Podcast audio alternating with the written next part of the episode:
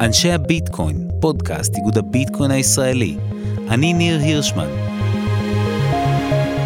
כאשר חסימות הבנקים התגברו אי שם ב-2018, הרמתי טלפון לאמיר ונג. תשמע, הוא אמר, ברגולטור אסור להילחם.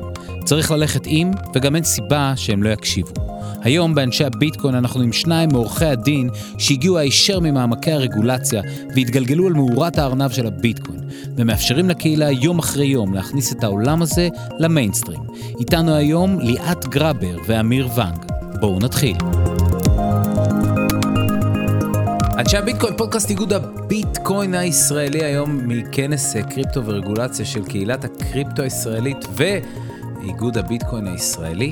והיום אנחנו מארחים כאן שניים, שאנחנו עובדים איתם ממש ממש ממש צמוד, אז זה ממש כיף לי, כי, כי, כי פשוט יהיה נורא נחמד. אז דבר ראשון, עורך דין אמיר ונג ועורכת הדין ליאת גרבר, אה, ששניהם אה, שניהם עורכי דין, אבל, אבל יותר מזה, אתם, אה, אתם די כאילו שותפים שלנו לקרבות, לא?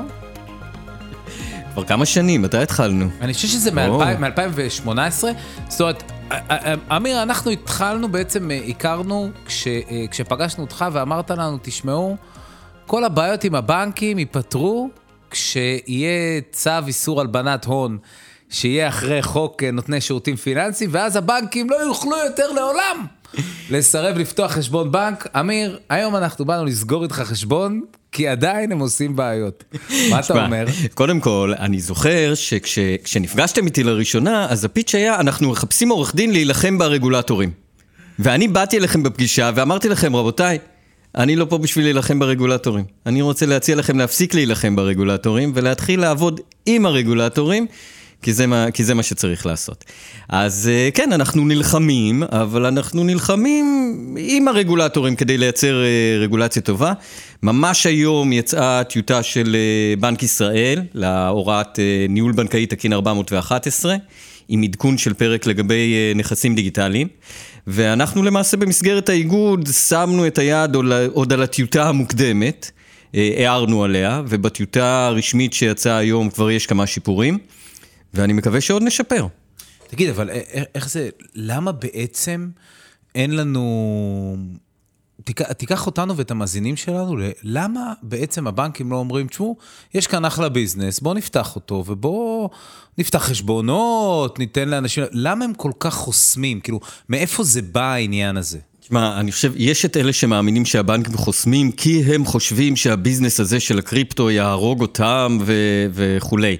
אני כמי שמכיר ועובד גם עם בנקים, לא מאמין בזה, בסדר? אני לא חושב שזאת הסיטואציה, בנקים לא חושבים ככה, בינינו הם פשוט לא מאמינים שמישהו יהרוג אותם אה, אה, אי פעם. אה, לא, יש להם באמת חששות של הלבנת הון. והתעשייה החדשה הזאת מפחידה את כולם, מפחידה את הרגולטורים, מפחידה את הבנקים, והבנקים בנושא הלבנת הון נמצאים בסיטואציה מאוד לא נוחה. מצד אחד, אף אחד לא נותן להם הנחיות מדויקות, מה מותר ומה אסור. כולם אומרים להם, אתם אחראים לנהל את הסיכון. מצד שני, אומרים להם, אם נחשוב בדיעבד שלא ניהלתם את הסיכון נכון, נתלה אתכם על עץ גבוה. ולכן... לא סתם נתלה אתכם על עץ גבוה, זה גם נתבע את הבנק כבנק וגם נתבע את הקצין ציות אישית. עזוב, לכל האורך ולכל הרוחב. הסיכון שלהם הוא משמעותי, והם באיזושהי דינמיקה בישראל שגם נובעת מ... אה, מכך שהתחרות בין הבנקים בישראל מצומצמת, הם נכנסו כולם למגננה מאוד עמוקה. למה אני מתכוון כשאני מדבר על התחרות?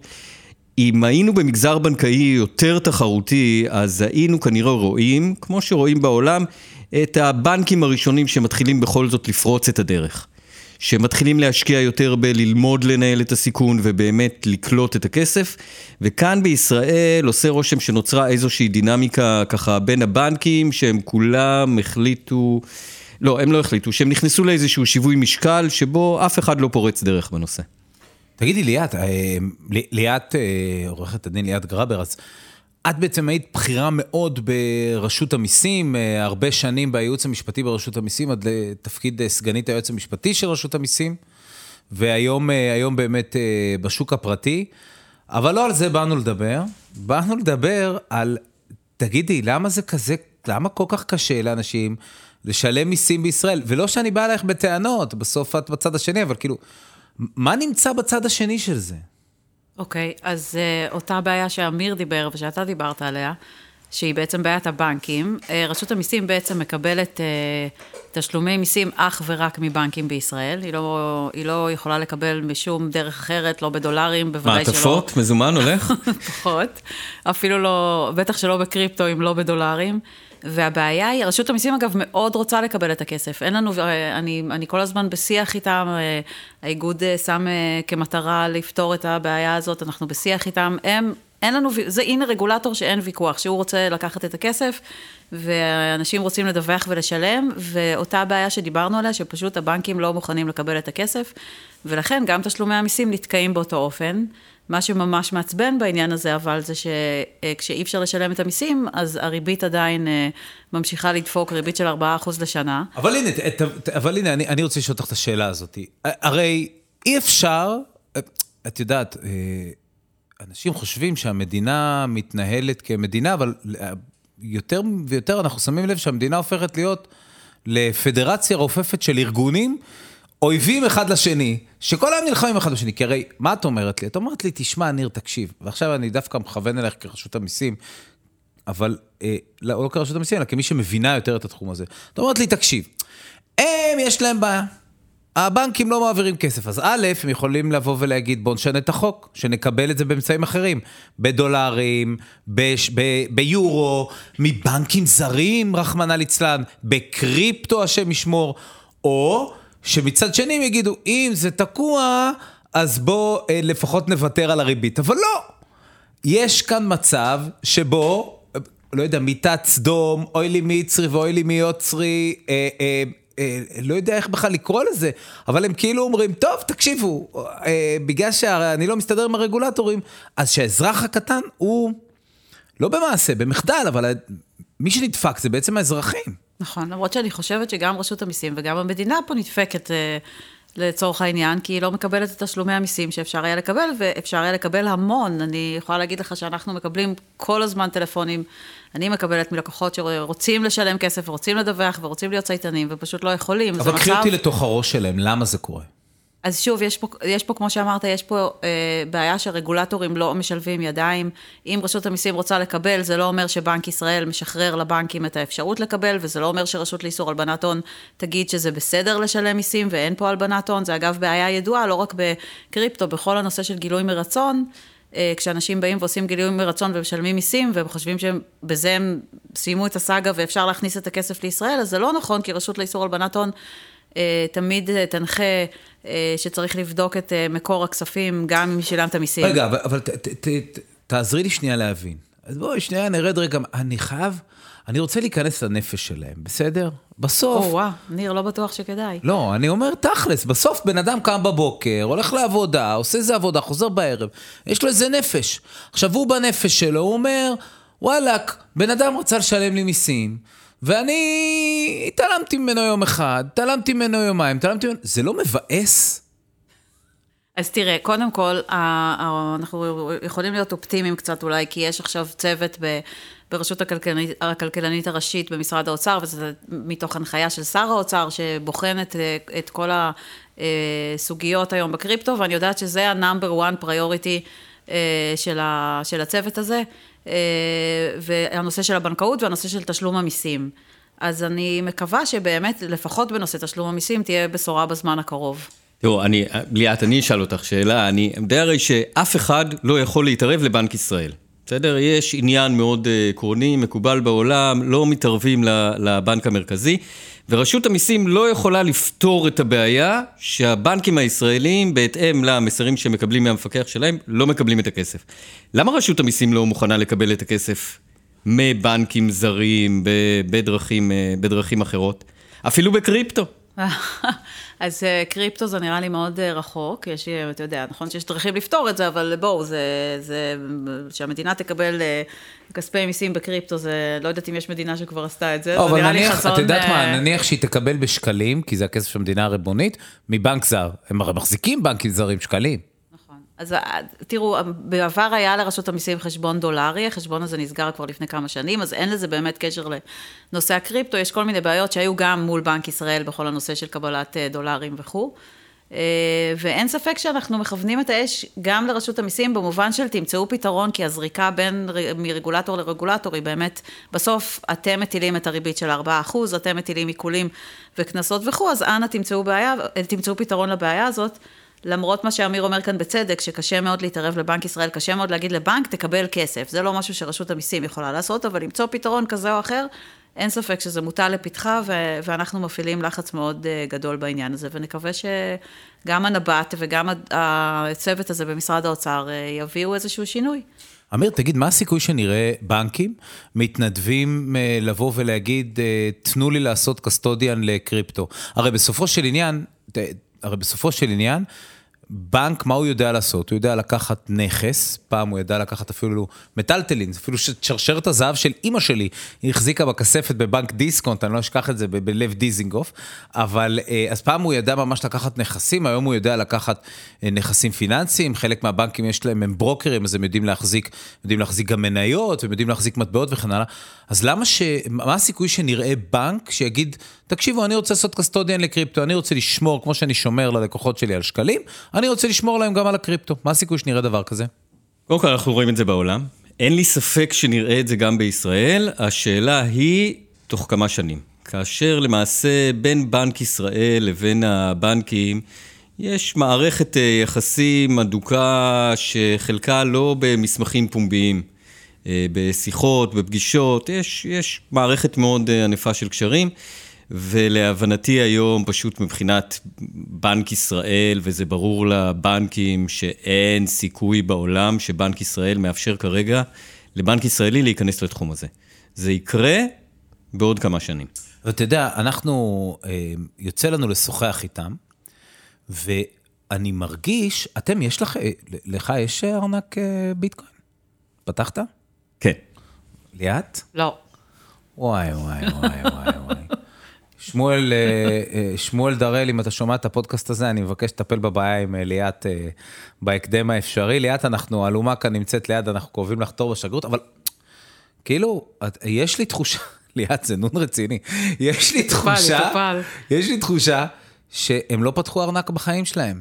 וכאילו הם מדברים גבוהה גבוהה על קריפטו ועל אית'ריום ועל ביטקוין ועל DeFi ועל CeFi ועל אמה ועל דוניה, אבל זה כמו בן אדם שידבר איתך על, אה, לא יודע, שידבר איתך על מחשב ובחיים שלו לא ראה טלוויזיה אפילו. כאילו, אתה אומר, תגיד, חבר'ה, ת, מה עם קצת לשחק עם זה בידיים כדי להבין את, את העניין? אני לא יודע, ניר, אבל, אבל אני חושב ששנינו מרגישים שלפני כמה שנים כשדיברנו איתם, דיברנו עם אנשים שלא היה להם מושג מימינם ומשמאלם, והיום אנחנו מדברים איתם, הם, הם מבינים.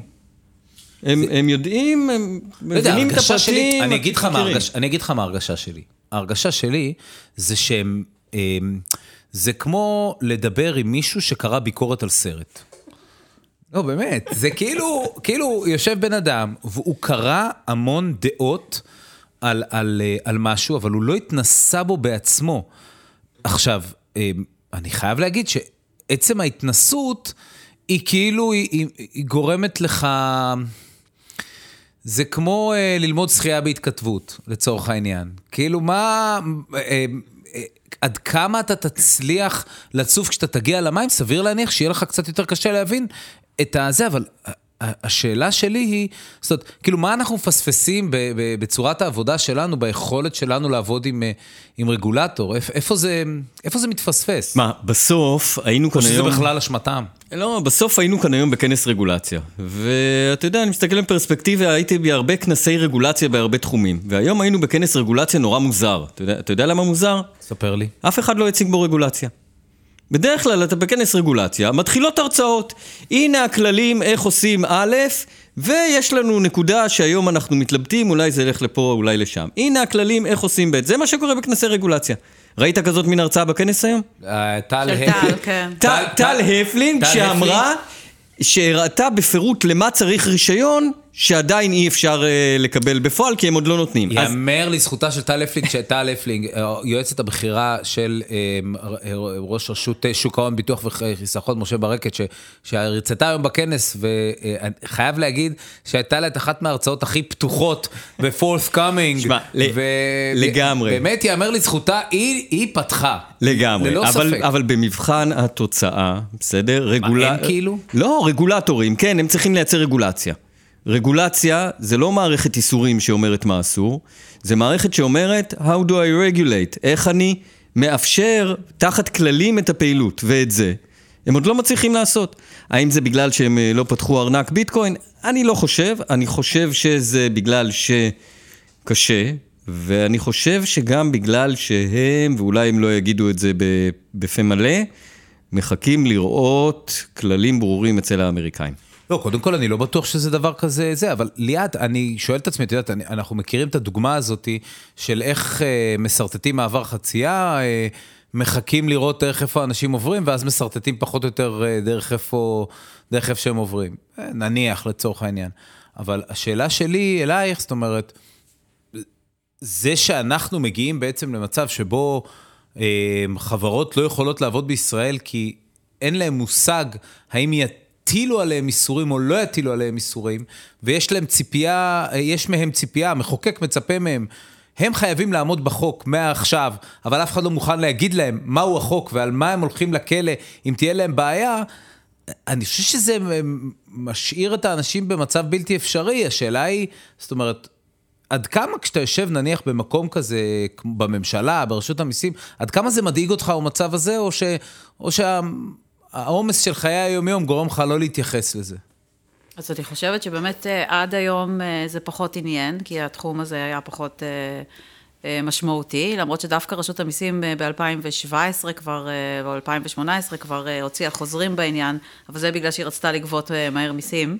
אה, לא, בסוף, מדובר במדינה עם, אה, כלכלה ליברלית, ומי שרוצה להביא כסף יודע להיות אה, זריז ומהיר. נכון מאוד. בין אם הוא גובה מס ובין אם הוא... נכון, ונאמר את האמת, שאת רשות המיסים לא מעניין גם מאיפה הכסף הגיע, אם הוא מטרור, אם הוא מסמים, או מה שזה לא יהיה, או מקריפטו, העיקר שת, שתשלמו מיסים. זו אגב אה, אמירה נורא מעניינת, תכף אני ארצה לשאול אותך שאלה לגביה. אתה לא יודע את זה? שג- שגם על הכנסות מפשע צריך לשלם מס? אני מכיר את זה, אבל תכף אני, תכף אני אשאל שאלה לגבי זה. אוקיי, עכשיו, יתר הרגולטורים אה, מחכים, אני חושבת, אה, לראות באמת מה קורה בעולם, ו...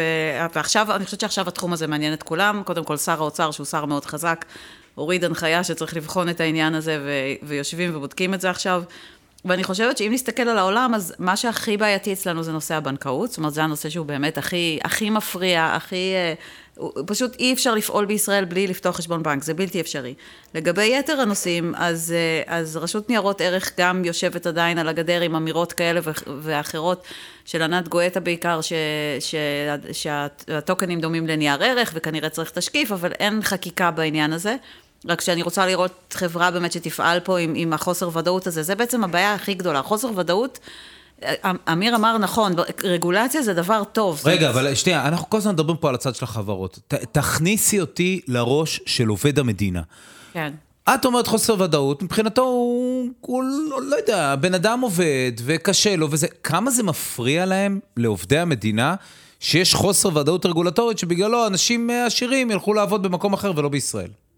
אז אני חושבת שיש הרבה מאוד אנשים טובים במדינה שזה כן חשוב להם, ובטח אצל הרגולטורים שכן, שכן מבינים היום בוודאי שהדבר הזה בוער ודחוף. אתה ראית היום את ההיענות לכנס, ראית מי הגיע לכנס, הגיע משה ברקת, הגיע, אה, והיועצת הבכירה שלו, הגיע ערן יעקב, הגיעו מרשות ניירות ערך, כולם... כן, היה, היה, אה, היו הרבה, היו הרבה, זה נכון. כן, אז אני חושבת שזה, ש, שזה מראה על זה שהם כן, זה כן חשוב להם, אני, אני יודעת שהדבר הזה, אני יודעת שיושבים על זה היום, והדבר הזה כן חשוב. אבל אתה יודע, הדברים, הדברים במדינה עובדים לאט הרבה פעמים, ו, ולוקח זמן. ובואו נקווה שבטווח הקרוב כן יקרו, כן יהיו שינויים. קודם כל, כן, רגולטורים הם מתעדפים, וכנראה שעד לפני אה, שנים ספורות מאוד, אולי חודשים, אה, הם לא ראו את התחום הזה כמאוד חשוב. וכן, הם מתעדפים, יש להם הרבה משימות, לבנק ישראל יש הרבה משימות, לרשות שוק ההון יש הרבה משימות, לאוצר יש הרבה משימות, הם מתעדפים, והם כנראה לא חשבו בלוקצ'יין מספיק חשוב, מטבעות קריפטוגרפיים. דבר שני, יש לנו בישראל בעיה רוחבית בחוצת רגולטורים של חשש מאוד גדול מסיכונים, של רגולטורים שמאוד חוששים מהאפשרות שתהיה תקלה. ויבואו אליהם בטענות. אני חושב שהממשלה הזאת, שוב, בצורה רוחבית, מנסה להסיט את ה... מנסה ככה להסיט את הדגש הרגולטורי יותר לעולמות של ניהול סיכונים. רואים את זה בהרבה דברים, גם דרך אגב בהוראות לגבי יבוא מוצרים כרגע, ואני מקווה שגם אצלנו נראה את זה. בוא, בוא נדבר רגע, רק, רק נבהיר, כשאתה אומר אה, עולמות של ניהול סיכונים, אתה אומר, תשמע, אה, יש גישה אחת שאומרת, אני אסור לי לקחת בכלל סיכון, אם ניקח את זה נניח לקורונה, אז אנחנו צריכים להיות כולנו בסגר עד שלא תהיה קורונה, נניח בעולם בלי חיסונים, ועולמות של ניהול סיכונים זה להגיד, טוב, אנחנו נעשה חיסונים ונעשה תו ירוק ונעשה בחלק מהמקרים קצת הגבלות, אבל אנחנו כן נאפשר לדברים להיות יחסית פתוחים, למרות שיש איזה איום גדול. כן, זה, זה, זה בדיוק ההבדל, ופה הרגולטור שצריך להחליט. האם הוא מוכן בעצם לעשות רגולציה ולאפשר פעילות, כי כרגע תוקעים פעילות, אפילו ש... יכול להיות שיהיה אירוע שבו יגנבו, אה, לא יודע, יגנבו כמה מיליונים לצרכנים, או שהוא, בגלל החשש שאולי תהיה גניבה, זה פשוט לא מאפשר לפעילות הזאת בכלל להתרחש. אבל ליאת, למשל, אנחנו שומעים ש... אה, אנחנו שמענו למשל איזשהו דיווח על אחת מהחברות שפועלות כאן בארץ, שיש להם רישיון במדינה, יש להם רישיון לפעול במדינה אירופאית, אה, לתת שירותים אה, של הלוואות ופקדונות וכן הלאה, והם הפעילו כאן צוות של שירות לקוחות, שעובד מול אותה מדינה אירופאית. ובאו אליהם עורכי הדין ואמרו להם, תקשיבו, אסור לכם, או ליתר דיוק, אנחנו לא יודעים אם מותר לכם שישבו בישראל צוות שמטפל במדינה אירופאית, שבמדינה, ונותן שירותים למדינה אירופאית, שבמדינה האירופאית יש לכם רישיון לעשות את זה. אז איך הדברים האלה לא נפתרים? אוקיי, יש...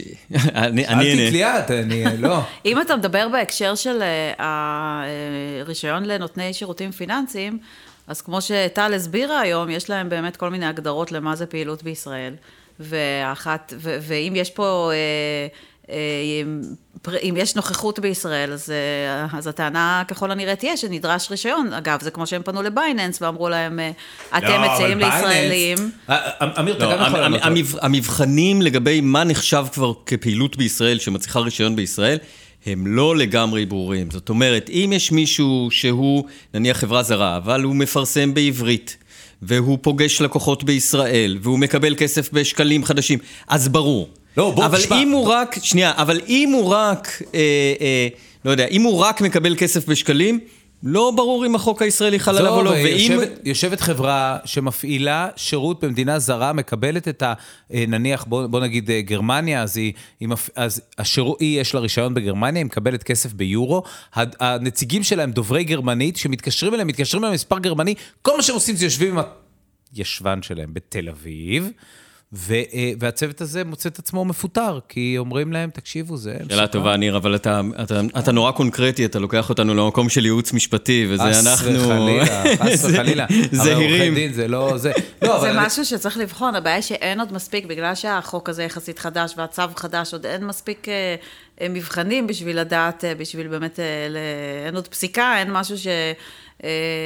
וגם הרשות עצמה מתלבטת, אנחנו שמענו אותם מדברים היום, גם הם לא, הקווי גבול לא כאלה ברורים, זה, זה משהו שיצטרך להתברר עם הזמן. תגידי ליאת, היום אה, שמענו שבאמת אה, ראש רשות המיסים החליט, אה, בעצם הודיע כאן שרשות המיסים הוציאה הבהרה ש-NFT זה נכס.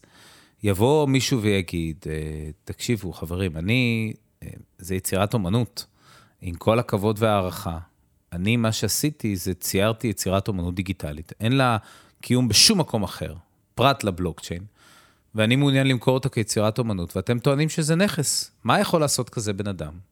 אז אה, קודם כל, ההפרה הזאת היא מאוד לא מפתיעה, היא מאוד דומה לחוזר שהם הוציאו בזמנו על, על טוקן, שגם טוקן זה נכס ולא מטבע, זאת הייתה עמדתם, שאגב אושרה בבית המשפט, אה, אז זה מאוד לא הפתיע אותי שהם הוציאו את העמדה הזאת, זה קרה אגב על רקע של אה, הרבה חוות דעת שניתנו בשוק, שכמו שאתה אומר, שה-NFT הזה הוא בעצם מה שנקרא מיטלטלין לשימוש אישי.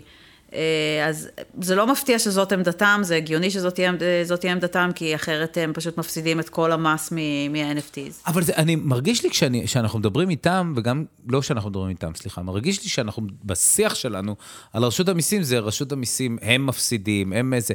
אבל עם כל הכבוד, יש מערכת של חוקים שהם uh, פועלים בתוכה, הם בסוף, הם לא, לא מדובר בחברה עסקית, ורבאק, מדובר ביצירת אומנות.